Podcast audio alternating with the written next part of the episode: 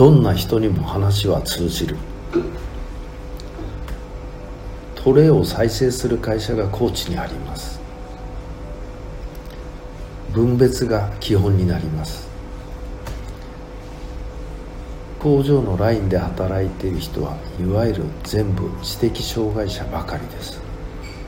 健常者は自分方に数人いるだけの会社。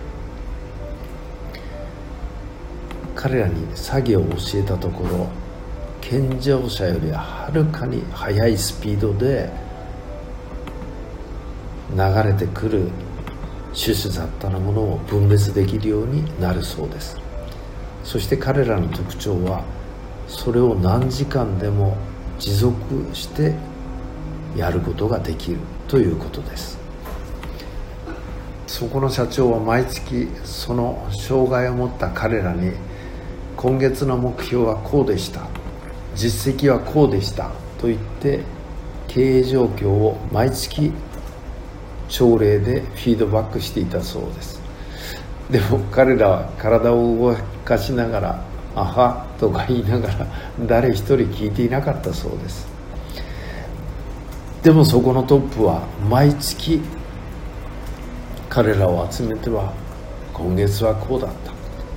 達成状況はこうだったということを伝え続けたそうです。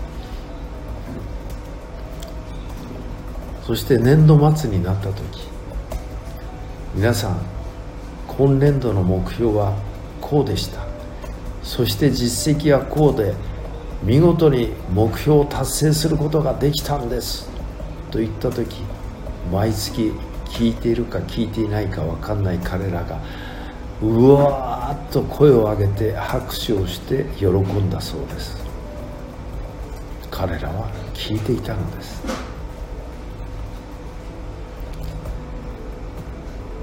トップが一生懸命する話を毎月聞いていたのです。一見聞いていないような表面の姿。でもちゃんと捉えていたということ。日頃のやり取りでも参考になる話だと思います。この人は話を聞いてんのかな？と思っても一生懸命心を込めていたらやはり話は通じるのではないでしょうか。